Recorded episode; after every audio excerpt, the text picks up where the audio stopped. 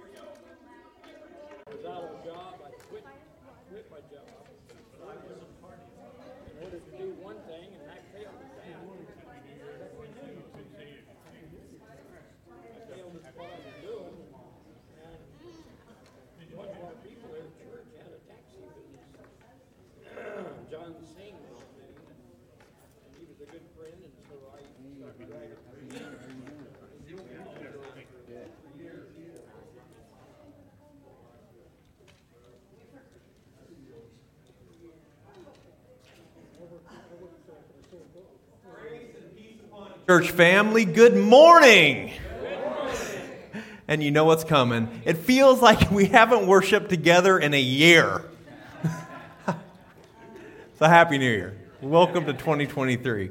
2022 is more of a dumpster fire for me, so I'm looking forward to this coming year. And just want to recap, you know, at the end of last year, our Christmas services, there was an incredible time of community and unity and celebration as a church family of the first coming of our Lord. And it was a time to remember and for us to go into this new year with the remembrance and the dedication, the intentionality to nurture our growth in faith, to invest in our church family, and to engage our communities for the mission of Christ as we look forward to His return.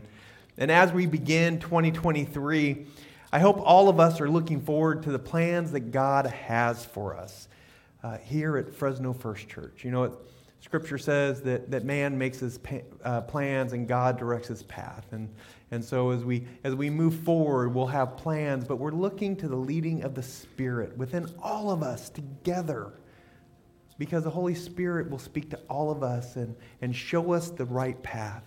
And I have no doubt it's going to be wonderful. And if you're new here, welcome. And for our faithful attenders, we're excited to come together again in this new year to worship.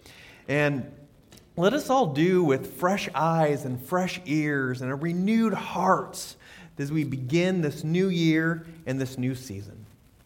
And with that, amen, brother. Let's go to the Lord as God's people of prayer. Awesome. Lord, you alone are worthy of all praise, for you are the creator of all that is seen and all that is not seen.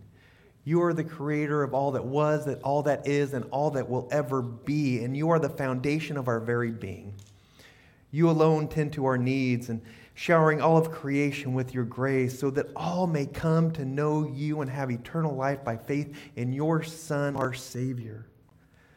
Lord, thank you for making us on purpose. And thank you for making us for purpose.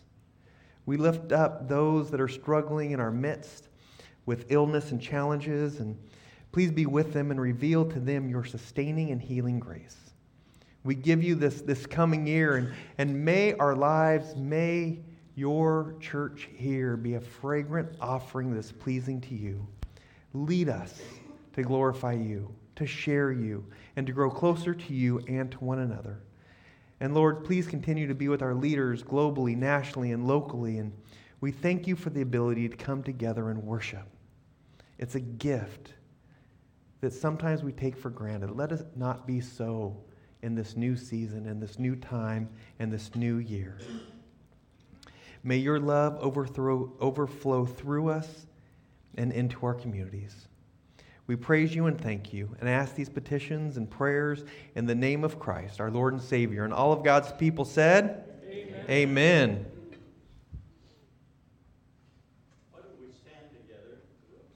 Push the wrong button. There we go. And it's still Christmas. Matter of fact, Pastor and I were talking about it. Historically, you don't start singing Christmas songs till last Sunday. We do Advent songs all before that, and now we're celebrating the 12 days of Christmas. So we got to do at least one more carol. Amen. So we're going to sing Hark the Herald Angels Sing. Hark and Herald. Hark and Herald? It's Hark and Herald. Hey, I like that because, you know, that's when I found out what God's first name was when He walked in the garden. Andy walked with me and He talked with me. Andy. You didn't know that? Oh, okay. Hark the Herald Angels Sing. We're going to do the first and last verse, and it may be the last song we do. I don't know. We're going to give it a shot here. Katie. Hey!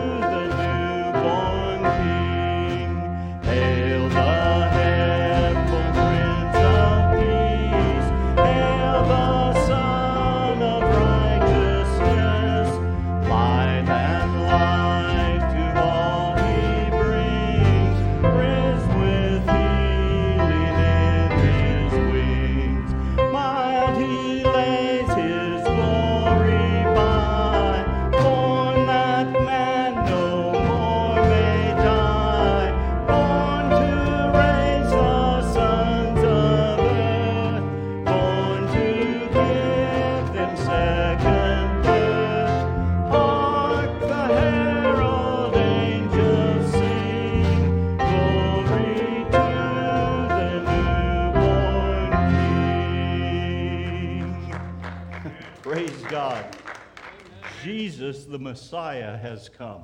Amen. Isn't it amazing when you just begin to think about that? Amen. God sent his only son to become flesh like we are and to save us from our sins. There's another song we'd like to sing, and it just says, he's coming in the clouds, kings and kingdoms will bow down. The Lord is returning. Jesus is coming again, the lion and the lamb.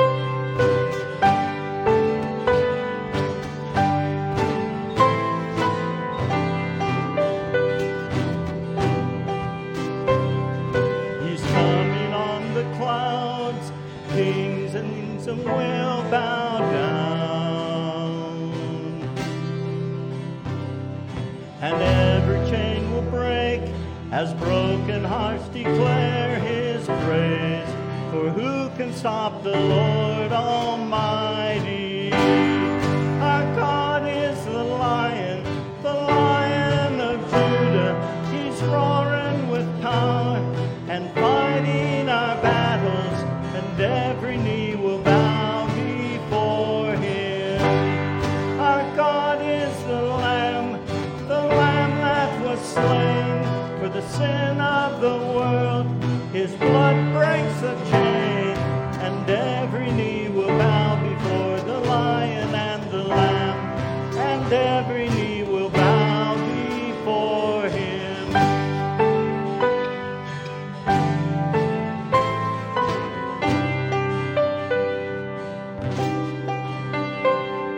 So open up the gates, make way before the King of Kings. The Son of God who comes to make the captive free, for who can stop the Lord Almighty?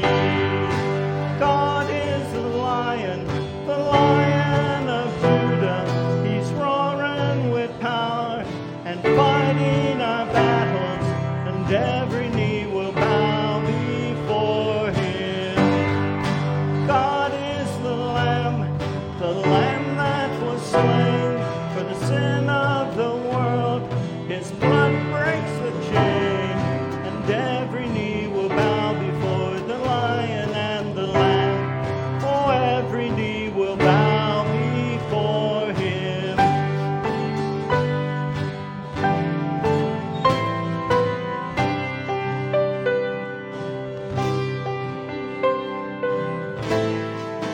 Who can stop the Lord Almighty?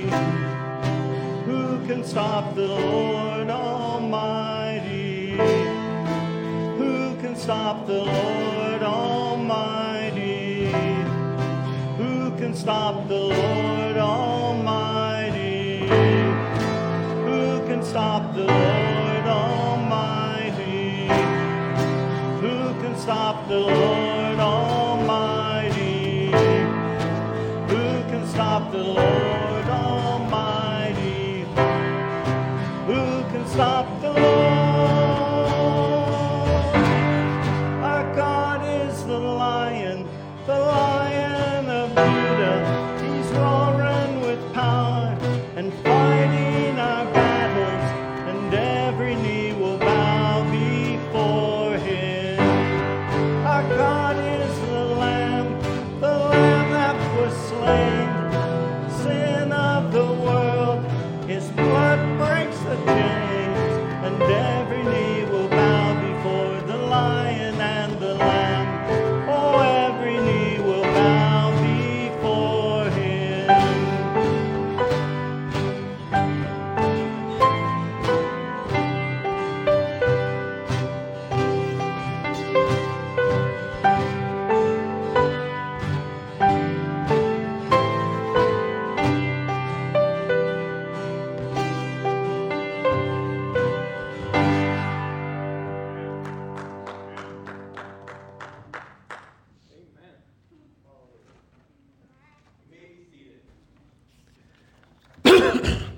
Pardon me.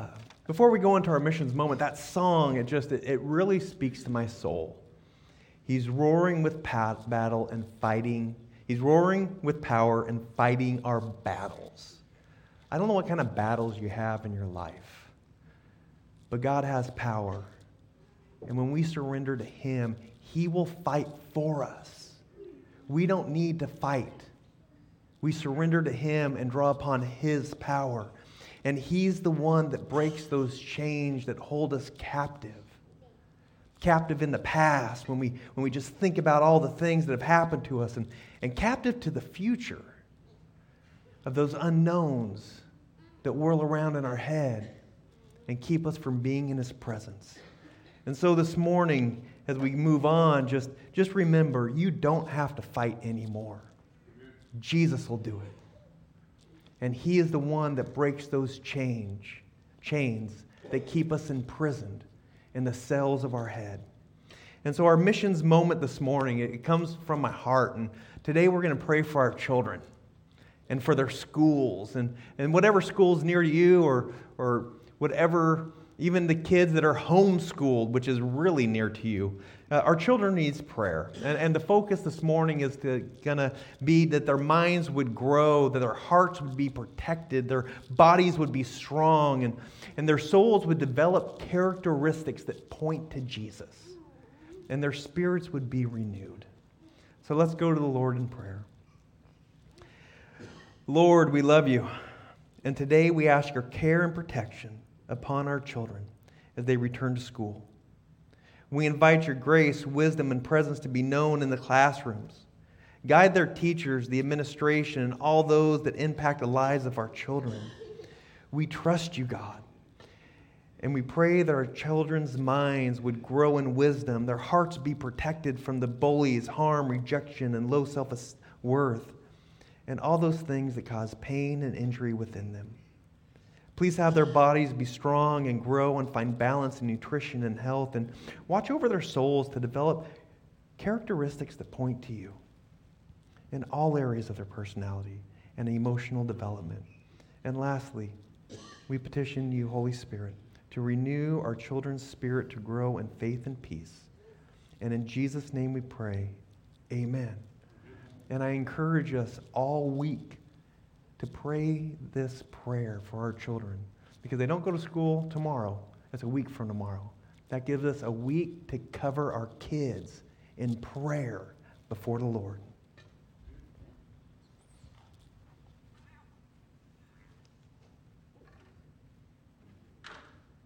Why don't we stand together again?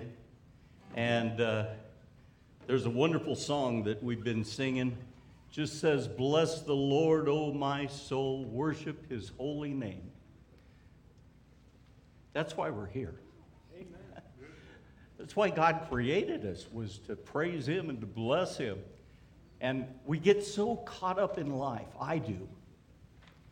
And sometimes it's a struggle.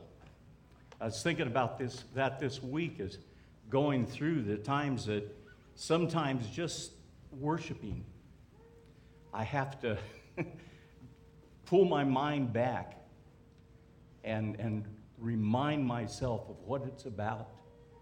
It's about blessing Him and praising Him. And our whole lives should be about blessing Jesus. When we drive, when we interact with our families, when we interact with the people around us, we see so many people that are just rude and crazy these days. It's not about all that. It's not about me. It's about Him. Let's join together. Bless the Lord, O my soul, and all that is within me. Bless His holy name.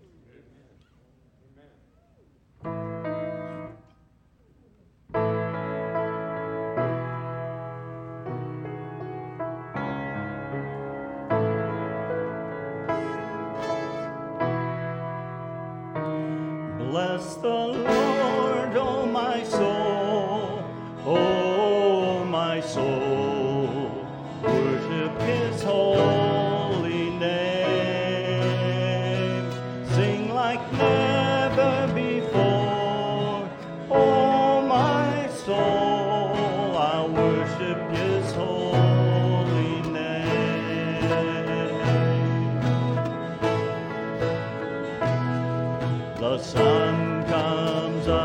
It's a new day dawning. It's time to sing your song again. Whatever may pass and whatever lies before me, let me be singing when the evening comes. Bless the Lord.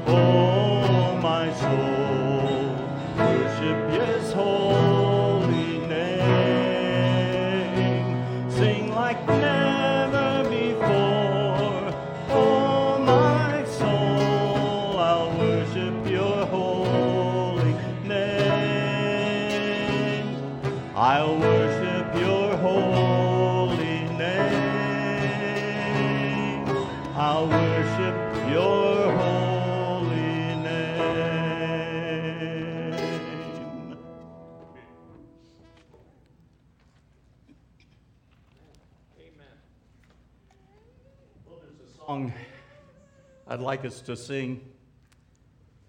It's the old hymn, The Solid Rock. My hope is built on nothing less than Jesus' blood and righteousness. Every time I sing this song now, I think of a time that the nation was in a real difficult place after 9/11. And a few of the churches gathered over here at the Mennonite Brethren Church and had a Sunday evening service, and nothing but turmoil around. And as we gathered, the one song that we sang that really seemed to pull it all together and remind us as Christians where we need to be is the solid rock. My hope is built on nothing less than Jesus, his blood, and his righteousness. That's what's going to get us through. Let's join together. It's hymn number 436. Oh, you guys are good. If you want to use a hymnal, now you know the page. The Solid Rock.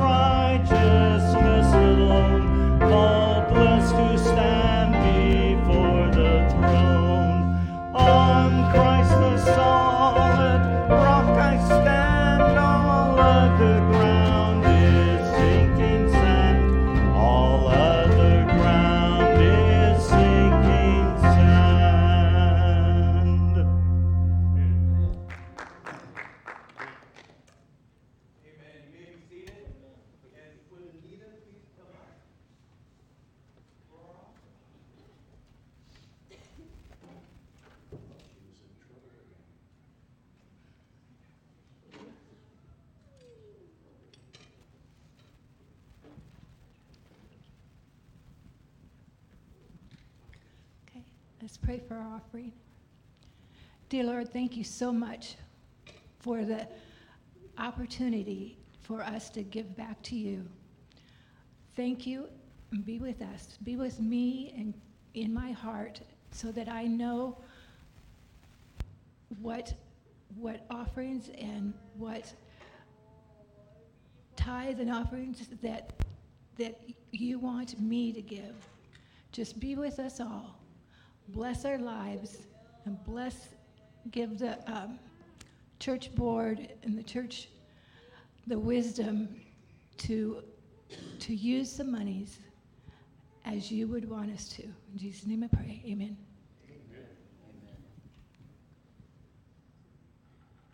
And it's time for us to pass the peace, so go find someone and say, Happy New Year. Welcome to 2023.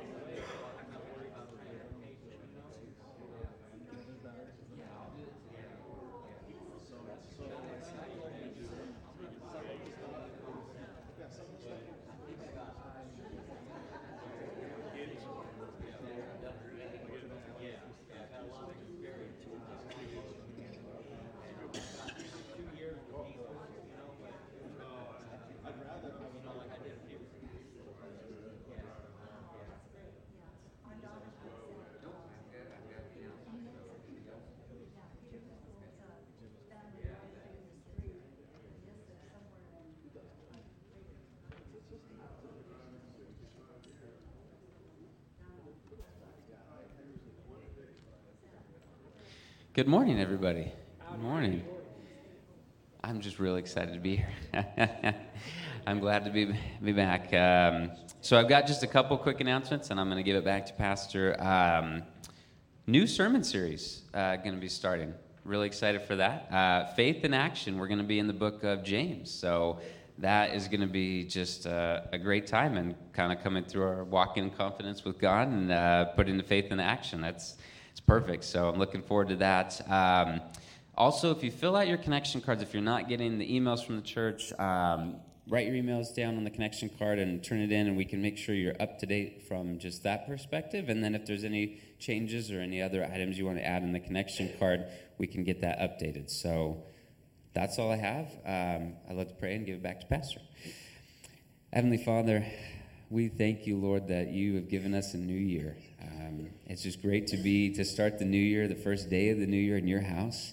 To praise you, as Pastor Jason kind of opened, worthy of praise, God. You were the most worthy, the only worthy of praise, and I just thank you that we got to worship with your people in your house, and I just pray for our pastor as he prepared a word from you, Lord, that you would just give him peace and grace to preach that word to us, and you would just give us hearts that are tender to your word, and we love you in Jesus' name, amen. Amen. And you know, yes, sir. May I testify? Testify, yes. May I give more testimony? Come on up here. Or here, I'll give you the microphone. I'm all about that. Joseph? We praise the Lord. Joseph has needed a job. And Jesus created a job for Joseph. This is really Joseph's testimony, but I was shared with him this morning that he starts work this coming Tuesday at a pizza place. That just blessed mine. So, praise God. Yes. Praise be to God. And I've been praying for you nonstop, man. I'm so stoked.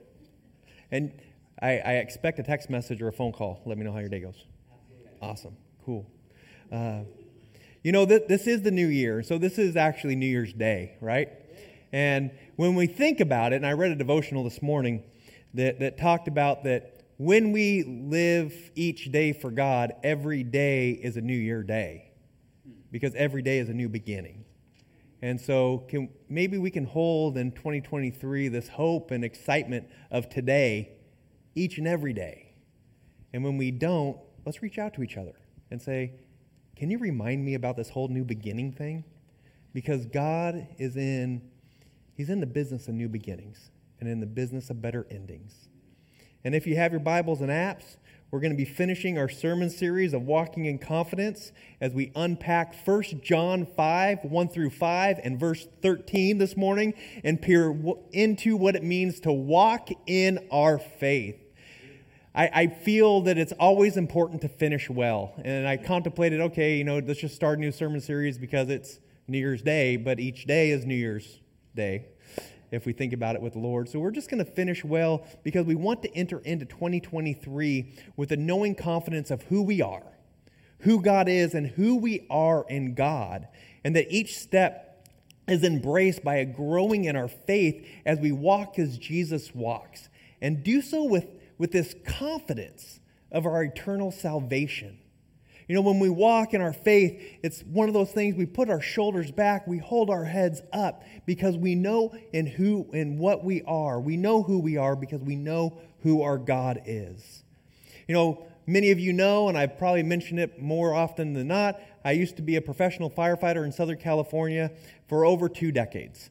And I went through the fire academy, and a battalion chief comes in and he storms in. It was very dramatic, especially when you're a young recruit, and there's a battalion chief, and he says, attitude, attitude, attitude. It's in those 3 words that we witness loyalty, faithfulness, and obedience. And he walks out. Bum, bum, bum. And then over time, I found his wisdom to be true. And for those that didn't heed the battalion chief's advice, they washed out and they didn't make it through the academy. And for those that took that message to heart, we became the next generation of firefighters. And much like the wisdom of the battalion chief, so John here shares wisdom that he writes, especially when it comes to love and to faith and obedience. and it's in our attitudes. Well, better said, it's in our dispositions. And our dispositions include our personalities, it includes our inclinations, and it includes those tendencies and habits that we have. And these reflect our attitudes or dispositions. And our dispositions reflect how we reveal our faith, which is shown in that our faith is not by works. It's not in religious legalism. It's not by intolerance of those that we don't agree with. Rather, our faith is shown by embracing love and action, surrendering to God, and following the leading of the Holy Spirit within us so that we can obey the commands of God, because all of us are the now generation of the church. So if you are able to, please stand for the reading of God's word. 1 John 5, 1 through 5, and verse 13.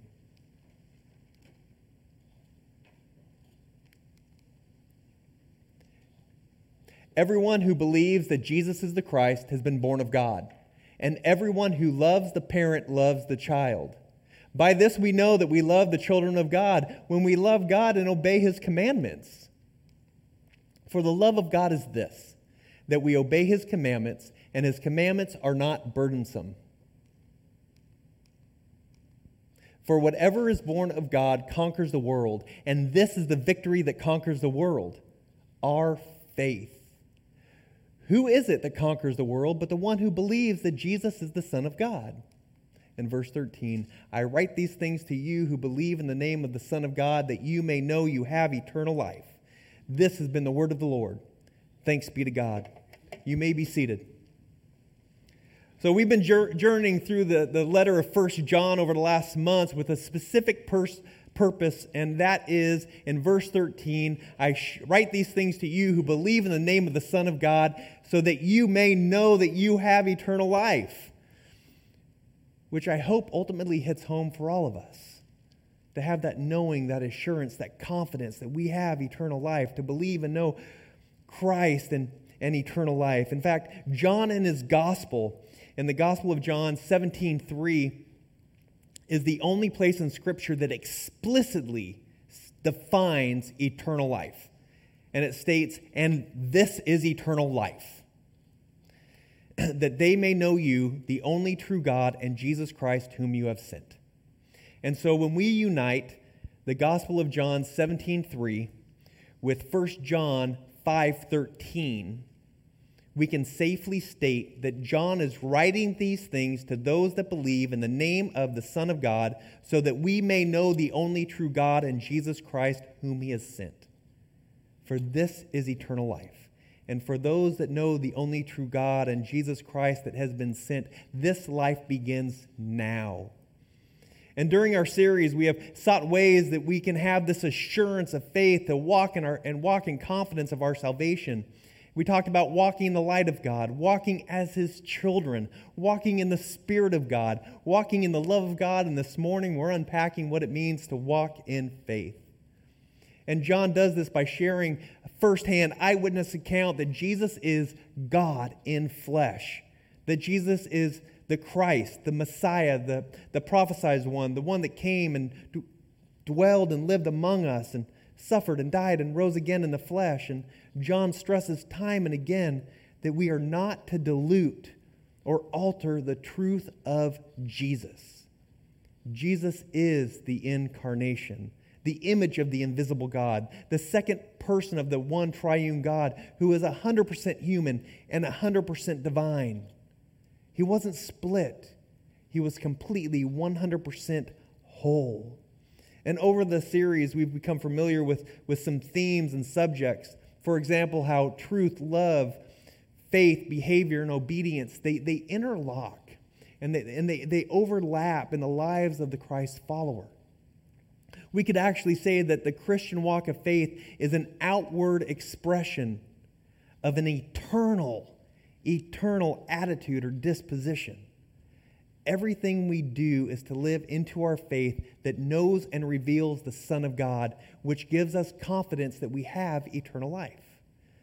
And this morning we continue to navigate these themes of love and faith and obedience to God's commandments as His children, because that is what we are. And it's also noteworthy to set some context for us. See, verse 4 of our text this morning, John introduces a new term, faith. And I know you're thinking, no, he didn't, Jason. He's already talked about faith. But this one's different because he writes, for whatever is born of God conquers the world, and this is the victory that conquers the world, our faith.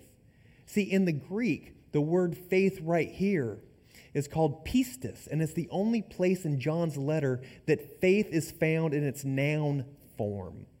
The verb form, pistuo, is used several times. It's usually translated, sometimes as faith, but usually believe or belief. Yet here the emphasis that John is giving us is on the object of our faith, not a subjective experience of believing. Does that make sense? John is sharing and putting the emphasis on the object of our faith, not the experience of believing. And for clarity, John is sharing in whom our faith rests, not in how our faith is expressed.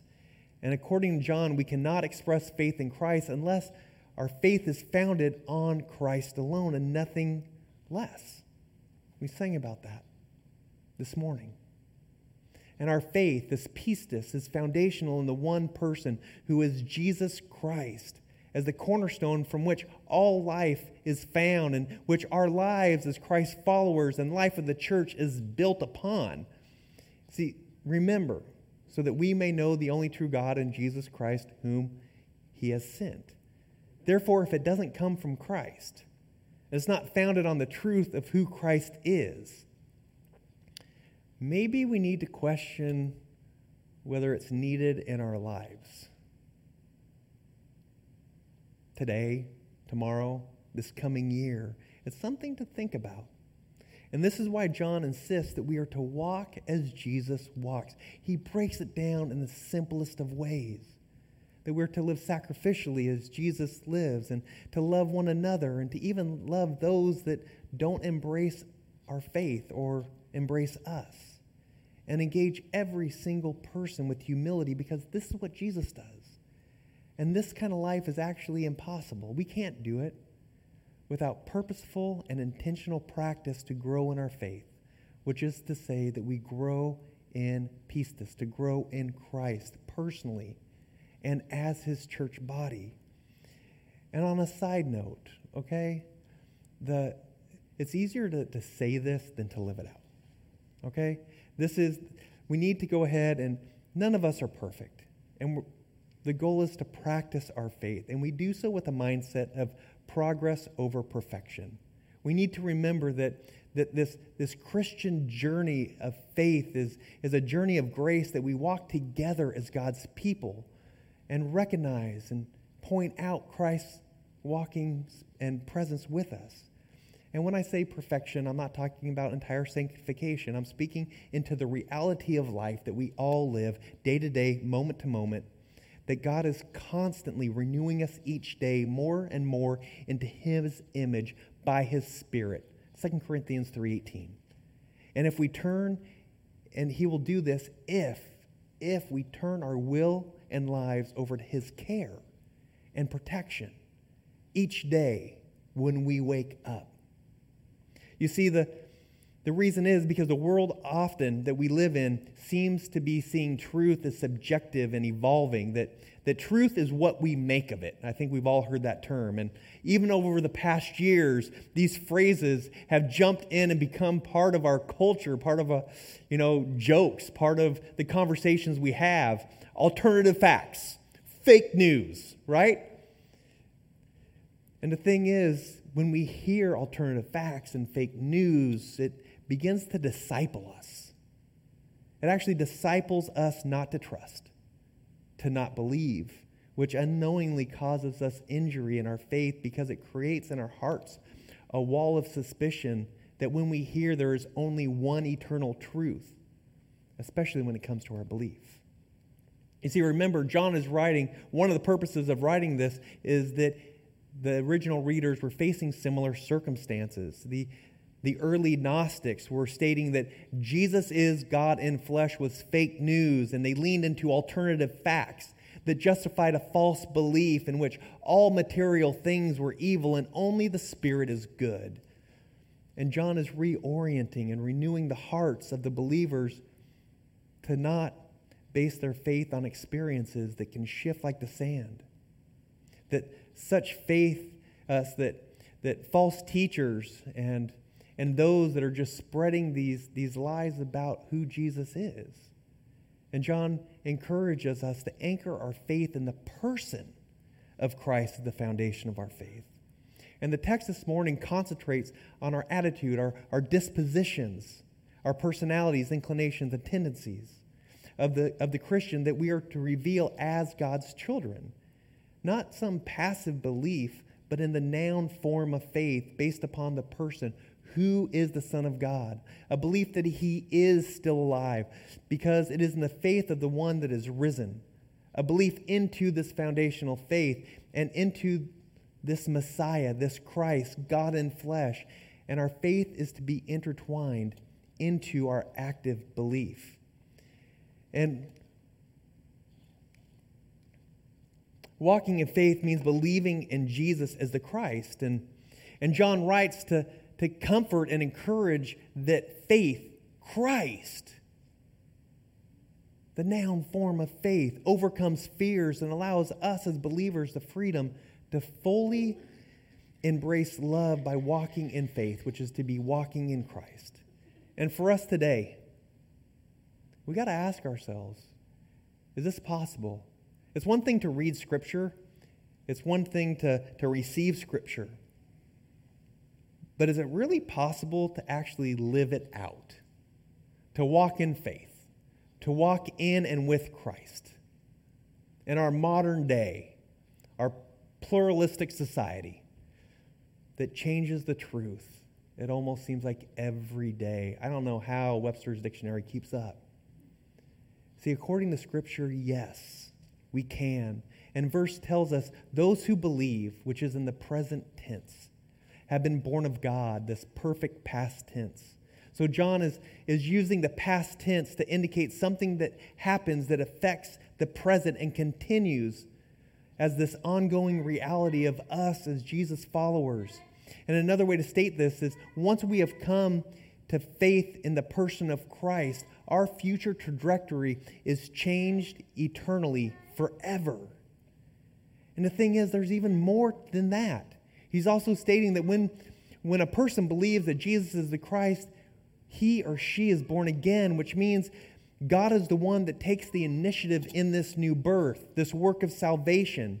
And from God, we are made new.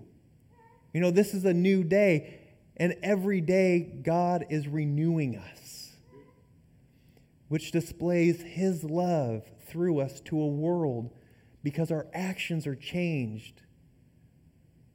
We turn from rebellion of God to obedience to God, to obeying his commandments, because we confess that Jesus is the Son of God. And verse 2 is clear that by this we know, or by this know that we love the children of God, when we love God and obey his commandments. We love the children of God when we love God and obey his commandments. So we love the children of God when we love God and we obey his commandments. And obeying is an action word. This is something that is ongoing every day and every moment.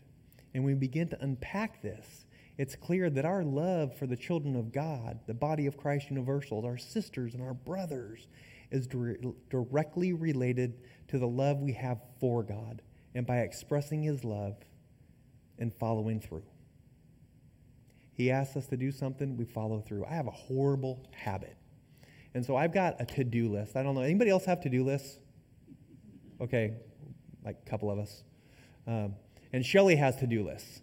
And so what I'll do is, it'll say, talk to Shelly, blah, blah, blah.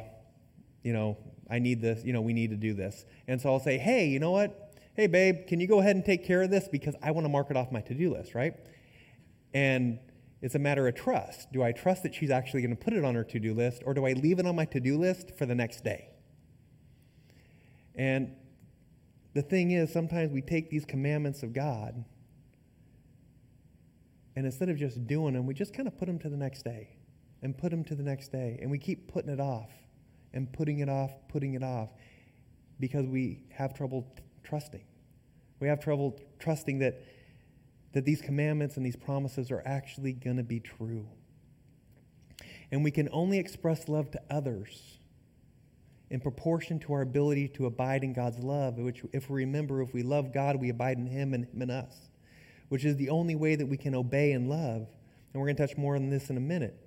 And in that, in the loving of our sisters and our brothers and the body of Christ, and I've learned and seen over the years that we often treat those closest to us with the most judgmentalness. Shelley, are you sure that you got that on your to-do list? And in a sense, I'm judging her because I don't trust her. And so I've learned to say, have you? She says yes, and I check it off, and I don't bring it up again.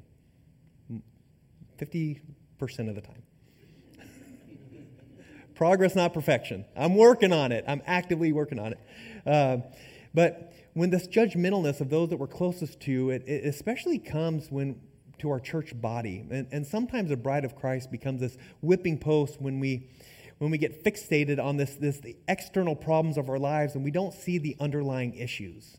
See, no one likes to admit that they're wrong, and sometimes we justify our frustration by casting a general net over a large group as a source of our issues.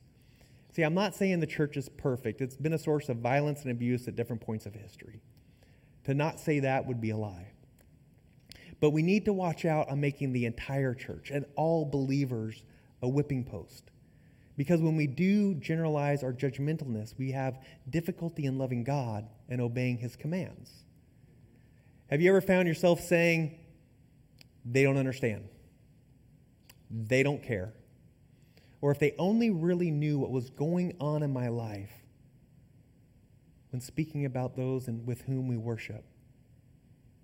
See, it's followed by and builds into and matures into, they're just a bunch of hypocrites. They're not even Christian. They don't worship right. Look how they live, how they talk, how they dress. Or they don't even know Scripture, and they certainly don't live it out. And before long, our sisters and brothers are those people. They're not part of us. In a way, we cast them away, but when we do that, we're casting ourselves away and moving to the outskirts. And these are spiritual warning signs and symptoms to a wavering belief that Jesus is the Son of God and the Messiah. And our lack of love for others reflects our lack of love for God and our lack of faith in who Jesus is. And when we show signs and symptoms of a lack of love for our church family, our brothers and sisters in Christ, the root cause is an obstacle that's hindering our love for God, because we don't realize that our resentment and our lack of acceptance of others is harming us. And we begin to build sanctuaries of worship to false gods, like the Gnostics were doing when John wrote this letter. And we move from the love of God to the love and worship of not God, and the love of worship of self, when we begin to take out our frustrations in an unloving manner of those in the church. You know, that the world will know we belong to God and whom we place our faith when we are all walking together in faith, in pistis, in Jesus as the Christ. And it doesn't have to be in harmony as Christian clones, or if you're a Star Trekker, like the Borg, where everybody's exactly the same. It's unity is found in togetherness, and it's unbreakable, because when we're unified, we are built upon an unchangeable truth in the person of Christ. And when we do, we no longer live, but Christ lives within us collectively, so that we can show the same love for God and His children, because we live by faith in the Son of God who loves us and dies for us. See, remember, we are God's children, and we are to reveal God's family dispositions. And walking in faith overcomes the unholy patterns of the world that deform us. And John writes to remind and encourage the believers of the early church to hold on to this faith and to never let it go. It's a matter of life and death, and that regardless of the circumstances, God's love and His commandments overcome life's burdens through faith as a foundational assurance of our eternal life.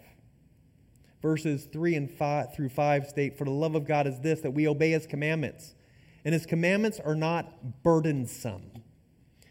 And when whatever is born of God conquers the world, and this is the victory that conquers the world, our faith, which we just covered. Who is it that conquers the world but the one who believes that Jesus is the Son of God? See, all of Scripture has these ongoing narratives of reconciliation, restoration, renewal, holiness, and love, which are interwoven and knitted through the story of Scripture. An example of this is the Shema, which means listen. The Shema refers to a couple of lines from Deuteronomy 6, 4 through 6, and became a daily prayer to the ancient Israelites and a daily practice to reinforce their belief in God. And the Shema gets its name from the first Hebrew word of the prayer, which is, in English, listen. And the entire Shema is this: Listen, O Israel, the Lord is our God, the Lord alone. You shall love the Lord your God with all your heart, with all your soul, with all your might. Keep these words that I am commanding you today in your heart. And verse 6 is key. Keep these words that I am commanding you today in your heart. Because when we think about it, today is today. And at midnight, tonight, it'll be today is today. And that means that we are to apply this every single day. And this is a commandment from God. And we see this theme again from Jesus in the Gospel of Matthew that affirms this commandment that we are to keep into our hearts daily. You shall love the Lord your God with all your heart, with all your soul, with all your mind. This is the first and greatest commandment. And the second is this: you shall love your neighbor as yourself. On these two commandments hang all the law and the prophets. And all the law and prophets, it means the entirety of the Old Testament, which Jesus fulfills and then commands and expects all of us as his people to live out as our faith. And we are to keep it into our hearts daily. And too often in a world that encourages us to suck it up and make a name for ourselves, we unknowingly fall into a mindset that we need to earn God's love. That if we're not being perfect, 100% in time, we're in jeopardy of losing our salvation. And we got to remember that we're not saved by works of righteousness, rather by faith in God's righteousness, by faith in a person, the one that overcomes the unholy patterns of the world. And this is because of God's love. And because of that, there's no fear in judgment or punishment when we are actively seeking God and putting our faith into the person, the pistis of Christ. And when this happens, the Spirit of the living God helps us to love God. And you know what else? And this is really cool. Love others as you love yourself. And the Holy Spirit will help us to love God gooder. And you know what? The Holy Spirit will also help us to love ourselves gooder, which is sometimes hard. And the Holy Spirit will help us to love others gooder. And in that, we begin to obey God's commandments. See, in verse 3, for the love of God is this, that we obey his commandments. His commandments are not burdensome. They're not burdensome because the Lord has our best interest at heart to bring forth the fullness of life, that we can reveal the fullness of life of Him, in Him, to other people. And in the Greek, the word burdensome is translated as heavy, severe, overbearing, weighty. And that imagery is someone that has labored so hard and struggled for so long under brutal circumstances that they no longer can stand upright because they're bent over, because the weight that they have been carrying for so long has deformed their posture. And God's commandments to love Him and ourselves and others is not burdensome, and they don't deform us. In fact, quite the opposite. God's commandments reform us more into His image and likeness. And the more we live into God's commandments, the more we can stand up straight, the more we can see others and look them in the eye. And we also, the more we see ourselves as one of His image bearers. When we look in the mirror, it's not a stranger. and the more we walk in confidence of our faith, because God's commands are simple. Love God and love others as yourself. See, think of this. When we're not following God's commandments and we're convicted of the Holy Spirit to repent and turn around and stop a specific action. Have you ever lived an ongoing conviction? See, don't raise your hand. I have. When we do, it makes us that we don't want to look people in the eye. We begin to isolate. We begin to pull back. We feel guilty. We feel shame. And over time, we begin to look at the tips of our shoes and our toes more than we even look forward. And rather than walking in confidence of our faith that speaks truth and life into others, we just begin to wander, to just get through the day and hope that nobody finds out. You see, in essence, sin burdens us. Sin bends us. Do you realize that sin is a weight that we were never created to carry? Think about that.